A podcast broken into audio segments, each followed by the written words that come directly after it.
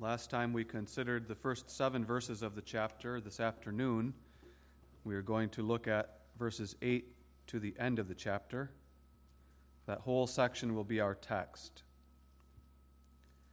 And it came to pass, when men began to multiply on the face of the earth, and daughters were born unto them, that the sons of God saw the daughters of men, that they were fair and they took them wives of all which they chose. And the Lord said, My spirit shall not always strive with man, for that he also is flesh. Yet his days shall be an hundred and twenty years. There were giants in the earth in those days, and also after that, when the sons of God came in unto the daughters of men, and they bare children to them. The same became mighty men, which were of old, men of renown. And God saw that the wickedness of man was great in the earth, and that every imagination of the thoughts of his heart was only evil continually. And it repented the Lord that he had made man on the earth, and it grieved him at his heart. And the Lord said, I will destroy man whom I have created from the face of the earth, both man and beast, and the creeping thing and the fowls of the air for it repenteth me that I have made them. And now begins our text. But Noah found grace in the eyes of the Lord.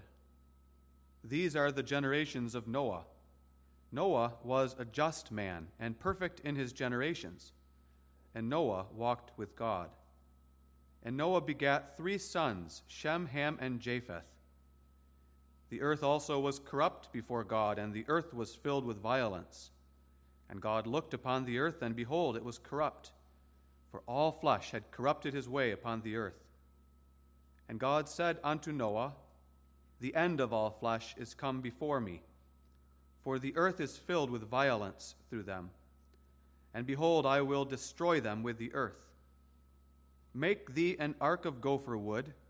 Rooms shalt thou make in the ark, and shalt pitch it within and without with pitch. And this is the fashion which thou shalt make it of. The length of the ark shall be three hundred cubits, the breadth of it fifty cubits, and the height of it thirty cubits. A window shalt thou make to the ark, and in a cubit shalt thou finish it above, and the door of the ark shalt thou set on in the side thereof. With lower, second, and third stories shalt thou make it. And behold, I, even I, do bring a flood of waters upon the earth to destroy all flesh, wherein is the breath of life from under heaven. And everything that is in the earth shall die. But with thee will I establish my covenant.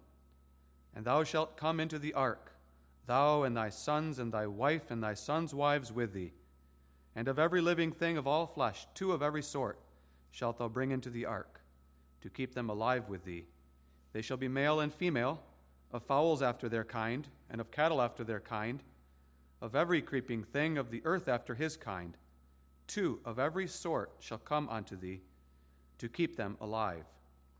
And take thou unto thee of all food that is eaten, and thou shalt gather it to thee, and it shall be for food for thee and for them. Thus did Noah, according to all that God commanded him, so did he. We read the Word of God that far. I'd like to also read Hebrews chapter 11, verse 7. Hebrews 11, verse 7.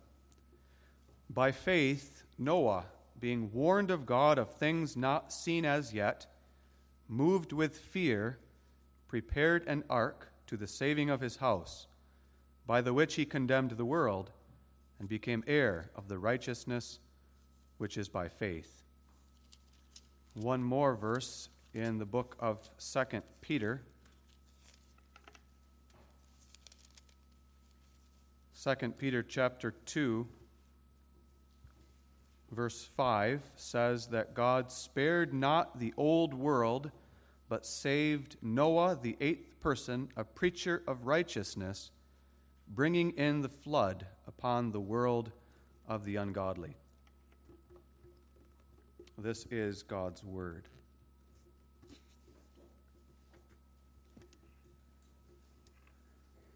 Beloved in the Lord Jesus Christ, going back to Genesis 6, we recall that in the first part of this chapter, we learned about the moral degeneration and collapse of society, the human race, in the period before the flood. We saw that the sons of God, or the boys who grew up in the church, looked at the daughters of men, the girls who grew up outside the church, that they were beautiful, and took them as their wives. And so they forsook the Lord, they left the church, and this hastened the spread of wickedness in that period. God saw the wickedness that it was great, and he said that in 120 years the end would come. God said that he would destroy all flesh from off the face of the earth. And then come the beautiful and blessed words of our text. One can hardly imagine more beautiful and wonderful words in all of the scripture, especially against that dark background. These words, but Noah found grace in the eyes of the Lord. After those words, as we read on in our text, we find more words about the darkness and wickedness of those days. Verse 11 The earth was corrupt before God, the earth was filled with violence.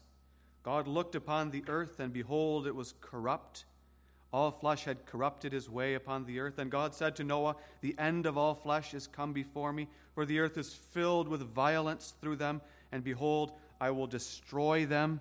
And again, verse 17 I bring a flood of waters upon the earth to destroy all flesh. Terrible, terrible words of coming destruction. But then these beautiful and blessed words in verse 18 But with thee will I establish my covenant, and thou shalt come into the ark with your sons, with your wives, with the animals and I will save you and keep you alive in the ark. Can we imagine a more beautiful and wonderful portion of God's Word than this? And my question to you personally this afternoon is how about you? Have you found grace in the eyes of the Lord as well? The text directs our attention to a man named Noah who was this man? We first read of Noah in the previous chapter. We read of him in the genealogy in the line of Seth. We learn that Noah was the son of a man named Lamech, chapter 5, verse 28. And in verse 29, we read that Lamech called him Noah. The name Noah in the Hebrew means rest, as in the day of rest. And his father named him that in a sort of prophetical spirit, because he said, This same shall comfort us concerning our work and toil of our hands, because of the ground which the Lord hath cursed. The name Noah means rest. The Hebrew word for comfort sounds very much like the name Noah. So his father was making a play on words when he named his son Rest and said, He will comfort us in regard to the toil and work of our hands. We are told that when Noah was 500 years old, verse 32, he begat three sons, Shem, Ham, and Japheth. We are told in our text in verse 9, these are the generations of Noah. And then we expect to read a genealogy of Noah, but we don't read that until chapter 10. Here, when we are told these are the generations of Noah, that is a heading or a title of the history of the life of Noah. That's the idea. Who was this man? What was he like? Noah was a just man and perfect in his generations. And Noah walked with God. As we saw in Hebrews 11, Noah was a man of faith. He is ranked among the heroes of faith in that chapter. He was a preacher of righteousness in his generation. But we're going to focus our attention for a good while on the first point on verse 8. This truth about Noah Noah found grace in the eyes of the Lord. Let's consider together Jehovah's grace to Noah. First of all, let's consider the grace in the eyes of Jehovah. Secondly, the instructions God gave him for building an ark. Finally, the obedience of faith. Amazing grace, how sweet the sound. But Noah found grace in the eyes of the Lord. What a marvelous statement. Noah lived in days very much like the days in which we live today. And so there is much that applies in the text to us. Noah lived in a time when the whole world had become a place of the greatest wickedness and violence and treachery and all kinds of evil. The earth had become corrupt. All flesh had corrupted his way. And there was murder, there was adultery, there was lying, there was greed, there was lies and envy. And here is Noah living in the midst of this world with his family. God had looked down from heaven and God saw the wickedness of the world. And God vowed to destroy that wicked world, to wipe it clean with a flood of waters. And Noah finds himself in the midst of that world, that corrupt, wicked world that God vowed to destroy. And Noah lived in that world as a man who was different from that world. And yet, at the same time, he was like that wicked world. Noah is described as a man who was just and perfect, who walked with God. But if you would have asked Noah, he would have told you, I'm a sinner, just like everyone else. And Noah knew himself then as a sinner living in the midst of sinners, just like the prophet would say many, many years later Woe is me, for I am a man of unclean lips in the midst of a people of unclean lips. That's how Noah felt no doubt to hear of the threatening judgment of God to wipe out the earth in his justice, in his holy wrath and indignation to destroy sinners and wipe the earth clean. Imagine how frightening was that revelation to Noah. But Noah found grace in the eyes of the Lord in the midst of that wicked generation.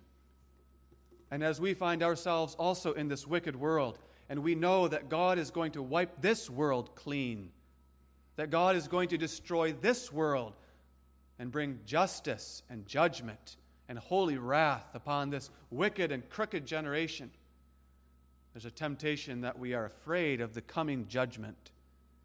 But have you found grace in the eyes of Jehovah? That phrase, that saying in the text, to find grace in the eyes of the Lord, is a very common expression in Scripture. Often that expression is used in regard to other human beings. For example, in Ruth 2, verse 10, we are told that Ruth found grace in the eyes of Boaz. You remember Ruth the Moabitess. She was a stranger, a foreigner in the land of Israel, and she saw Boaz, and when she looked into his eyes, she saw grace in his eyes. She found favor. She found friendliness and generosity and kindness. And she knew herself to be but a lowly and poor foreigner in the land. Oh, how wonderful to find grace in the eyes of Boaz, but how much more marvelous and amazing for Noah to find grace in the eyes of Jehovah, the God and creator of heaven and earth. Now, how can this be that Noah found grace in the eyes of Jehovah. The only way that is possible is that God first shined his grace into the heart of Noah to make known his grace and to work his grace in the heart of that man.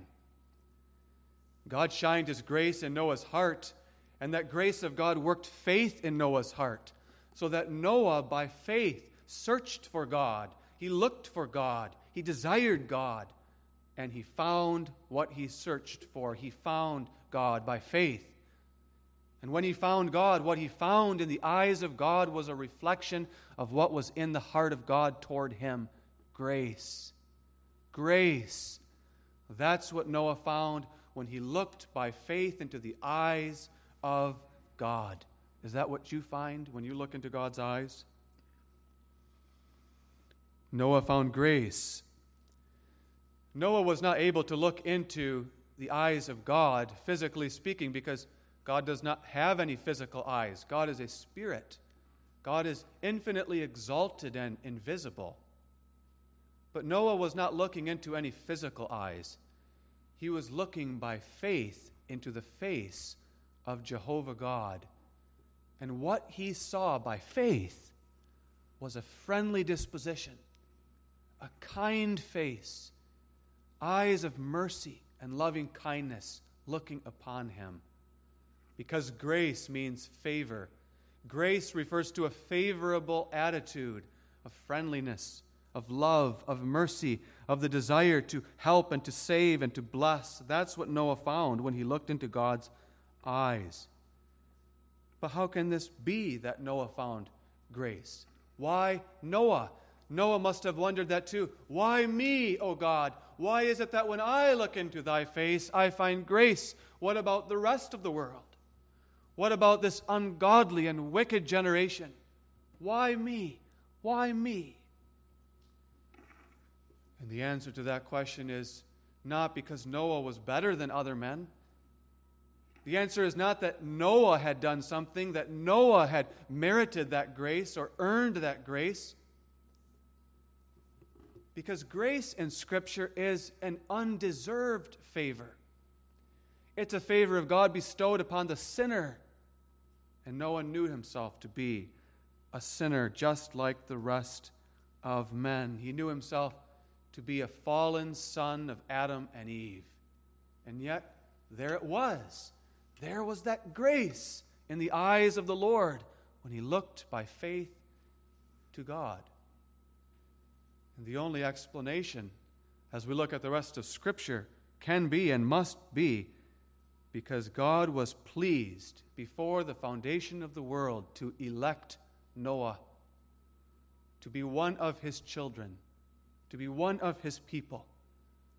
God was not gracious to Noah because Noah made himself better than other men. God was gracious to Noah because God wanted to be gracious to Noah, because God elected Noah out of that mass of wicked and ungodly men to be one of his children. Noah found grace in the eyes of the Lord, flowing from God's electing heart that God from all eternity had known Noah, had seen him, and loved him, and determined to be gracious to him and to save him. But how can God be gracious to Noah, a sinner?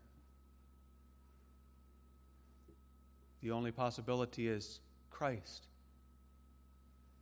Noah found grace in the eyes of the Lord because of the Christ who was still to come the Messiah whom God had promised to send. Because of Christ, who would have taken upon himself all of Noah's sins, all of his iniquities, who would have borne those sins to the cross of Calvary and shed his blood for Noah. Because of Christ, who would earn a righteousness for Noah that Noah could never have earned for himself. When Noah saw grace in the eyes of the Lord, what he was seeing was the Lord looking at him through Christ. The Lord seeing him as he was in Christ. The Lord looked at Noah and saw a man covered by the blood of Christ, righteous in Christ. That's why Noah found grace in the eyes of the Lord. Have you found such grace? If you have found grace in the eyes of the Lord, that means that Christ has also died for you, that you know Christ as your Lord and Savior, that you know that Christ shed his blood for your sins on the cross, that you were chosen in Christ before the foundation of the world. Noah found grace in the eyes of the Lord. And the fruit of that grace in Noah's life was, first of all, faith Noah was a believer. By faith, Noah, being warned of God of things not seen as yet, moved with fear and prepared an ark to the saving of his house by faith. That faith of Noah was not Noah's own work. First of all, that faith was God's gift. That faith was the fruit of God's grace. God's grace, which shined upon Noah, worked in Noah so that he believed. He believed in Jehovah as his God. He believed in the promises of God to send a Messiah and a Savior to save him from his sins. He believed that God was able and willing to save him and his house from the coming desolation of the flood. He believed in God. He trusted in God. He found all of his hope and all of his assurance in God as his salvation, as his refuge in this present time of great trouble. Do you also believe? Do you believe in Jehovah, the one true God, and his Son, Jesus Christ? That faith that you have is a gift of God's grace. By faith, then, we are able to find grace in the eyes of the Lord. How is it that we find that grace? It's by faith. By faith we seek out the Lord, and by faith we find grace in His eyes. That faith is not only a certain knowledge that everything that God says is true, but that faith is an assured confidence that God is gracious to me, that God will save and bless me. The fruit of that grace of God was faith in Noah's heart. And by faith, Noah experienced the blessing of justification. The text teaches us that Noah found grace in the eyes of the Lord, and then Noah was a just man and perfect in his generations, and Noah walked with God. Noah was just, he was righteous. And the meaning of that, first of all, as we look at the rest of the scriptures, the meaning of that is that by faith Noah was righteous in Christ. By faith in the coming Savior, by faith in the coming Messiah, Noah was a righteous man. He received righteousness from God through Christ. He received it by faith. Hebrews 11 says that Noah became an heir of the righteousness which is by faith. The righteousness which is by faith he was a righteous man by faith in the coming Christ. He was righteous in God's eyes. When God looked at Noah, he saw a man who was not a sinner, although he was in himself, but a man righteous in the coming Christ. Perfect in the coming Christ, without any sin whatsoever, because of the perfect sacrifice of Christ. Righteous in him. That, first of all. And an heir of the righteousness by faith Noah believed that he would receive that righteousness on the great day of judgment in the future.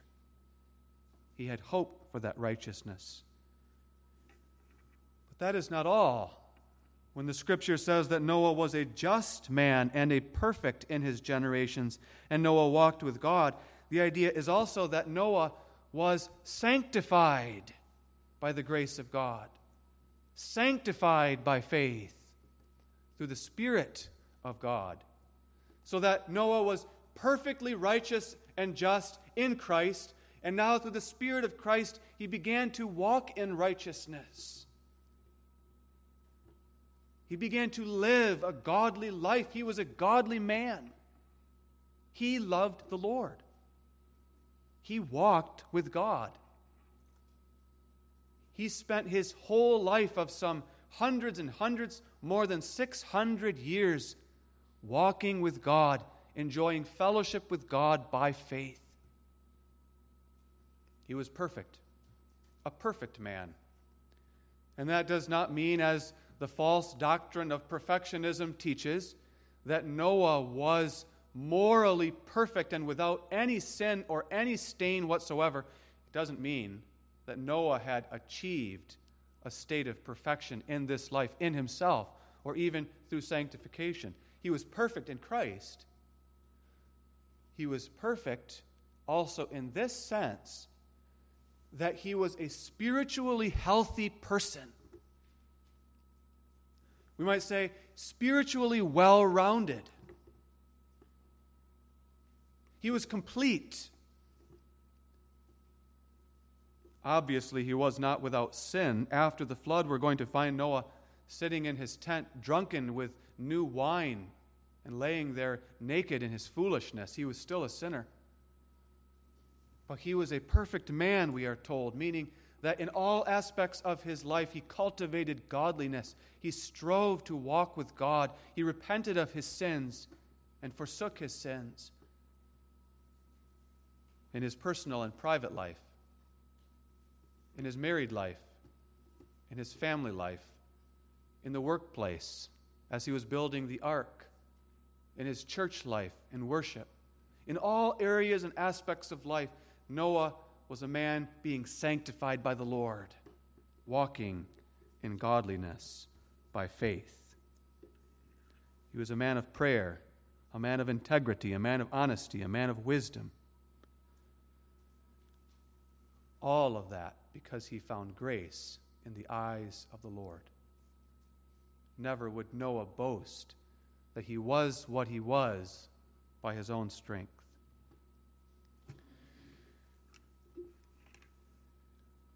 Part of the blessedness of what we read in the text is not only verse 8, but also verse 18.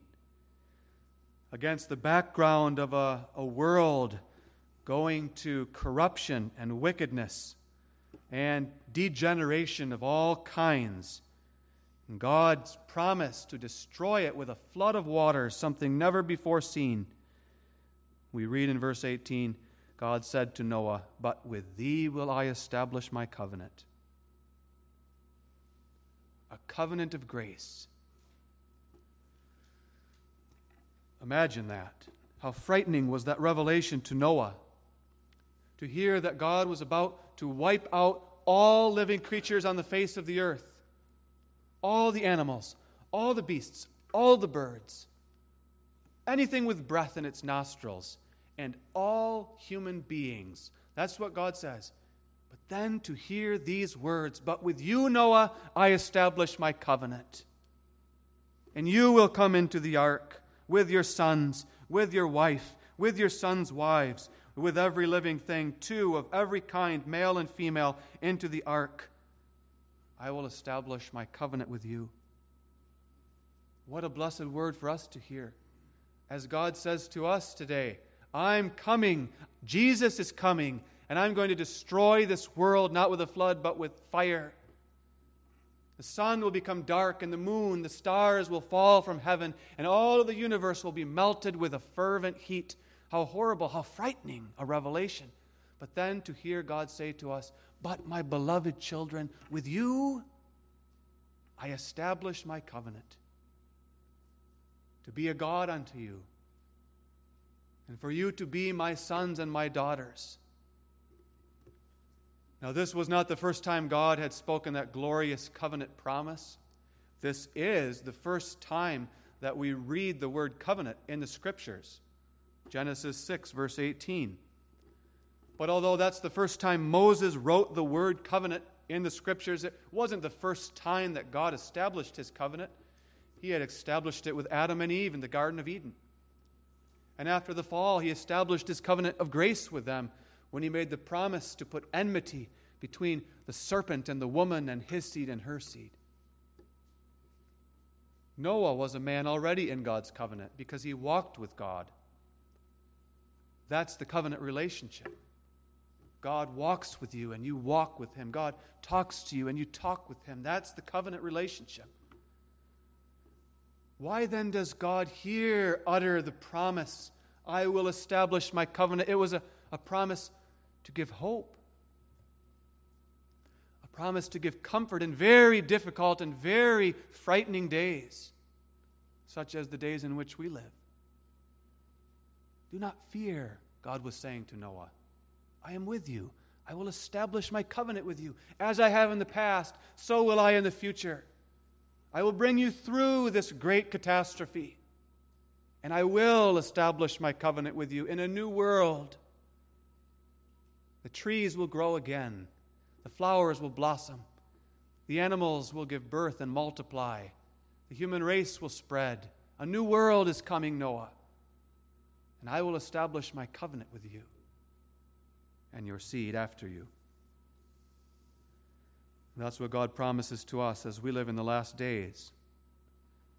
As I have established my covenant with you in the past, as I maintain my covenant with you now in the present, so in the future, after the great catastrophe in which the whole universe will be destroyed, I will establish my covenant with you in a new heavens and in a new earth. There will be no more sorrow and no more tears, no more floods and no more fires no more death and no more suffering. I will be your God, and you will be my people in a world that will never end. Noah found grace in the eyes of the Lord marvelous, free, undeserving grace. And in God's grace to Noah, God also showed him instructions for the building of an ark. That too was an expression of God's grace to Noah. God showed Noah the way in which God was pleased to save him and his family. It would be in an ark that Noah would build. And in that ark, God would save him and his family and the animals from the flood and through the flood from the ungodly world. God said to Noah in verse 14, Make thee an ark of gopher wood. Now, it is not clear what kind of wood gopher wood was because that word only appears here in the scriptures. There are many theories, but it doesn't ultimately matter. It was some kind of wood. God commanded him to make an ark out of that wood. The word for ark in the text is not the same as the word for the ark of the covenant that Moses would later build, that box in which God's presence was symbolically represented. Rather, the word in our text for ark is the same word that appears in Exodus chapter 2 when it refers to that little basket, that little ark of bulrushes in which Moses' mother placed him when he was a little baby in the Nile River. That's the word that is used. This word for ark can be translated a box or a chest or a vessel or even a basket, depending on the context. We don't know from the scriptures what was the exact shape of this ark, what it was to be. God told him to build a vessel, an ark, a chest of some kind out of gopher wood. We don't need to speculate anymore about the exact shape of the ark, whether it was an exact rectangular box with sharp corners or whether it was shaped more like a ship. Some would prefer to say that it was shaped like a ship. Some would insist that it's a rectangular box, but we don't know. It doesn't matter. It was a vessel made of gopher wood. And God commanded Noah to build rooms in that ark. The word for rooms in the text is literally nests. It's the word that is almost always translated nest and refers to bird nests. God told Noah to build nests inside the ark. That word for nest, though, sometimes can be used figuratively and refer to a house. God was telling Noah to build specially designed nests or rooms or cells that would be specially designed for each animal and for each human occupant. Then God said to Noah, Thou shalt pitch it within and without with pitch. Pitch is a black glue substance that nowadays is used, is made out of coal. But we understand that the coal in the earth today was probably produced by the flood. And there probably was no coal in the world before the flood. So Noah had to make pitch, this black glue and he would have to use whatever substances were available at that time. Probably he used trees, the wood from trees, and the resin from trees. And that is still a way to make pitch today. Then Noah was to take that black glue and cover the ark with it. He was to waterproof that ark, to seal off all of the boards on the sides of the ark, so that the water of the flood would not enter in. God gave Noah the exact dimensions of the ark. This is the fashion which thou shalt make it of. The length of the ark shall be 300 cubits depending on the length of a cubit, 450 to 500 feet long. And the breadth or the width of it, 50 cubits, 75 to 100 feet wide. The height of it, 30 cubits, 45 to 60 feet tall. God was telling Noah to build a massive vessel a vessel that would be larger than the many, many wooden ships that have ever been built since then. The dimensions of the ark as a wooden vessel are the largest dimensions for a wooden ship known in history, but smaller than the large steel cruise ships of today. A large, large vessel big enough to carry two of every kind of animal in the world at that time. Not two of every species, two of every kind. And we don't know what a kind really was, but there were families of animals in those days, just like today. He was to take two, a male and a female of every kind, and bring them into the ark. The birds, two of every kind, the cattle, two of every kind, the beasts, the creeping things and seven of every kind of clean animals. If there were still dinosaurs in the world at that time, as may very, may very well be the case, the ark had to be big enough to be able to house dinosaurs. And you ask, how can that be? Those dimensions aren't big enough.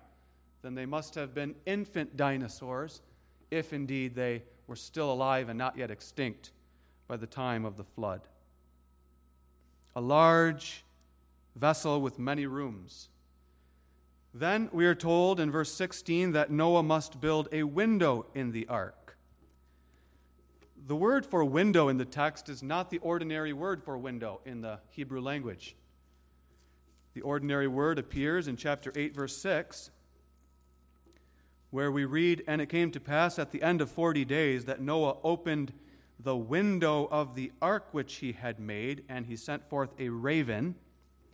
That word for window is the ordinary word that refers to a window as we know it. But the word in our text, chapter 6, verse 16, means noon or noonday. That's the literal meaning of the word. Some Bible translations translate it a roof. Thou shalt make a roof to the ark and finish it in a cubit above but probably that's not what the word means. It probably refers to some kind of system of windows.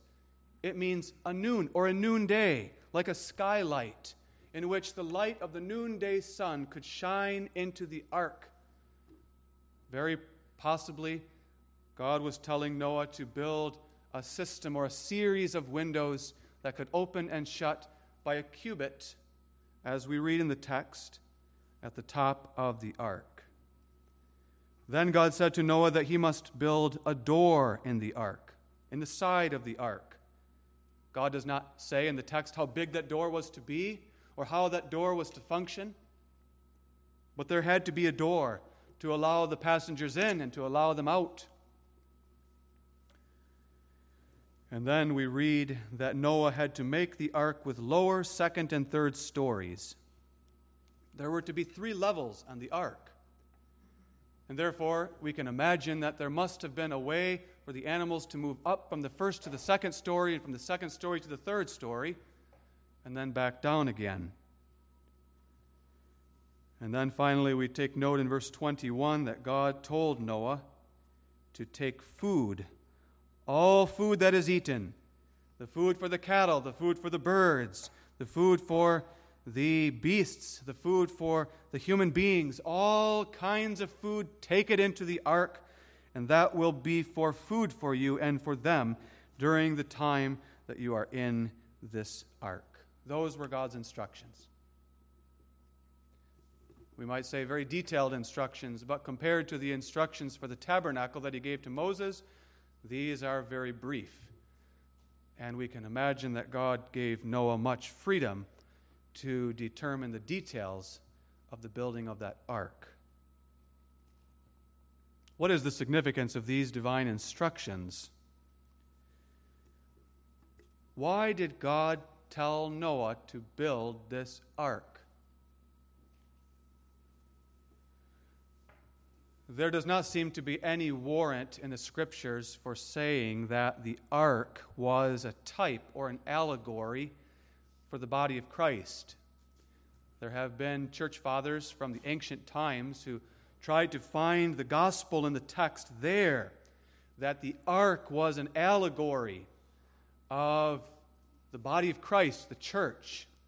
And then they tried to find a symbolical significance for the windows and the door and the pitch and the boards and the wood and all the rest.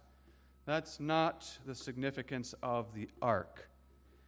If someone would choose to interpret it as a type or symbol of the church in some way, that would not necessarily be a wrong interpretation, probably not the best, but it would be wrong to allegorize all of the different parts of the ark.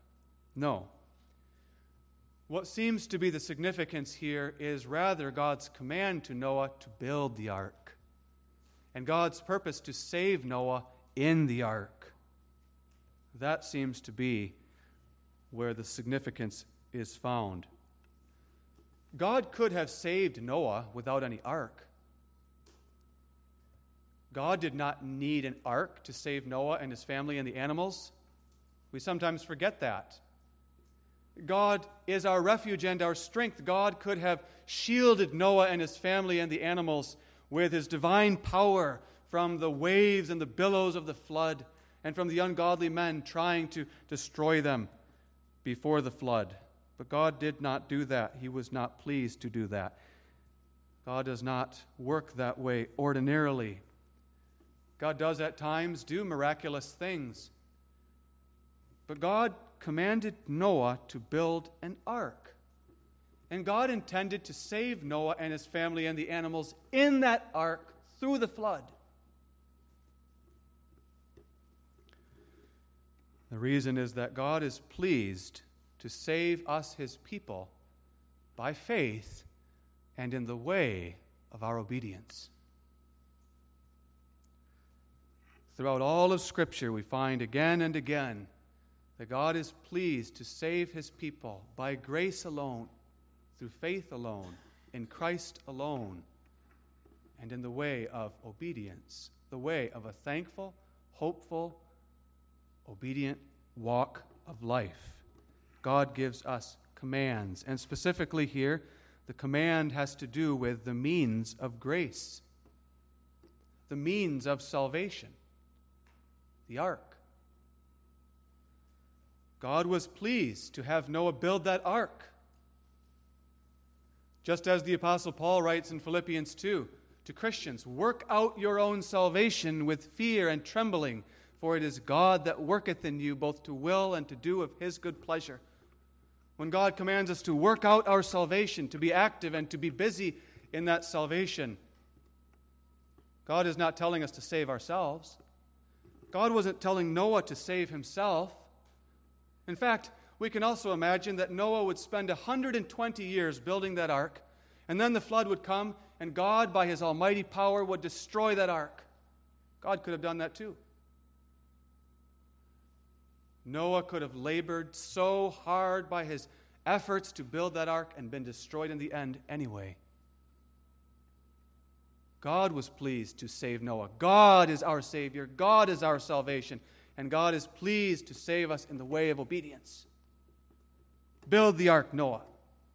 Build the ark. That's my command to you. That's God's command to us as well. God comes to us with all kinds of commands, with all kinds of precepts. Many of them are simply the precepts of ordinary Christian living. God says, build your marriage. Build the ark of your marriage relationship with your husband or your wife. Work on that marriage, strengthen that marriage, labor together as husband and wife. Work, build up your families as you raise your little children. Raise them in the fear and the admonition of the Lord. Build your ark, build your house, build your Christian schools, build your mission works, build your churches. Labor, preach, teach, witness. That's God's command to us. And we may never say back to God, But thou art my Savior. There's nothing for me to do. I don't need to go to church. I'm saved by grace alone in Christ. I don't need to go to church. I don't need to hear the preaching. I don't need the sacraments. I don't need the communion of the saints. We may never say that. God says, Go to church, use the means of grace, build the ark. Take the sacraments, listen to the preaching, grow in your faith. Work out your salvation with fear and trembling, for I am the one who works in you, to will and to do of my good pleasure. And sometimes God calls us to do extraordinary things. God sets before us extraordinary trials, like this one for Noah build an ark? Noah had never before seen rain, he had never seen a flood of waters. And God is calling him to build a vessel to float on a great flood of waters. Sometimes God gives us commands and He sets trials before us, and we don't understand. God is calling us to hard things, difficult paths. He tests our faith. God is intending to strengthen our faith in that way.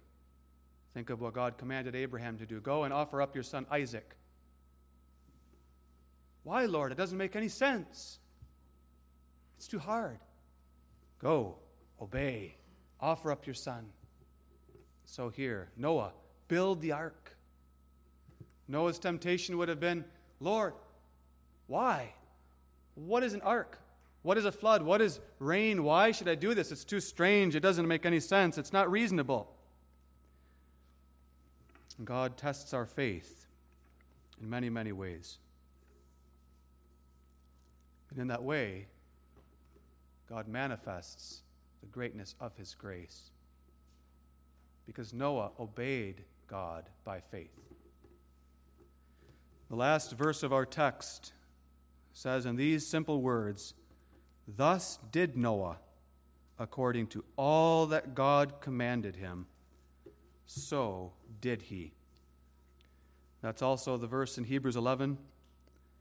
By faith, Noah, being warned of God of things not seen as yet, did not argue with God, did not object, but moved with fear, prepared an ark to the saving of his house, by the which he condemned the world and became heir of the righteousness which is by faith.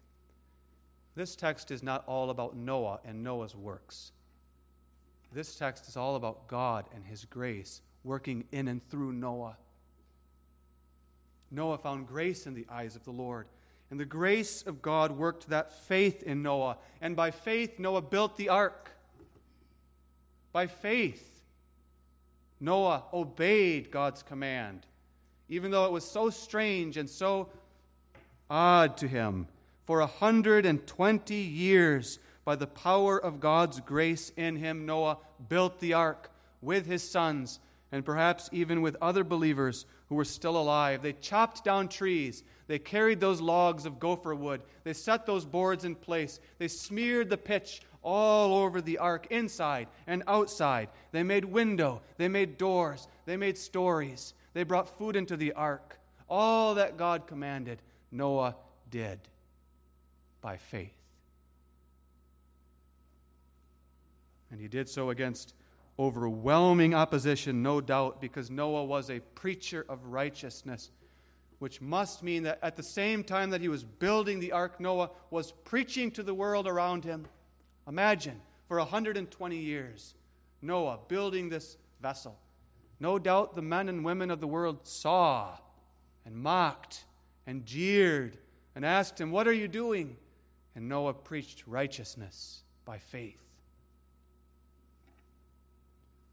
He preached that God is righteous and God hates sin and God is coming in judgment upon sinners. And no doubt he called them to repent of their sins, but they did not repent. By faith, Noah built that ark. God did not build that ark in the same way that God built the universe. God has built the universe.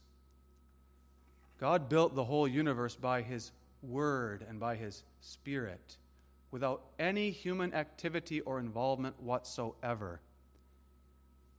But God built the ark through Noah's activity.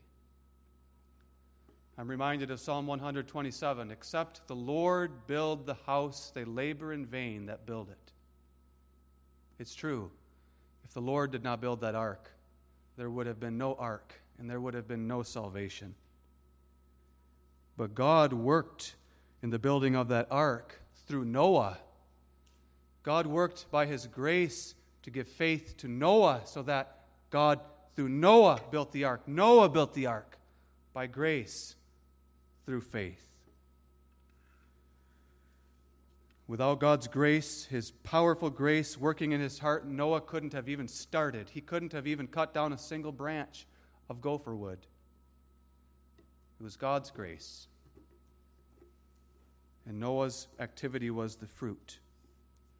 Noah built the ark by faith through God's grace. Will you also obey God's commands? Work out your salvation with fear and trembling. The world might mock you for going to church twice on Sunday, to receive the means of grace, preaching and sacraments. When you witness to the world of a righteous God and a righteous Jesus coming to bring righteous judgment, because that's part of our witness. You may very well meet unbelief when you call people and urge people to repent. You may find laughter. Build the ark. Keep building the ark. Build your marriages, build your families, build your schools, build your evangelism and missions. Use the means of grace.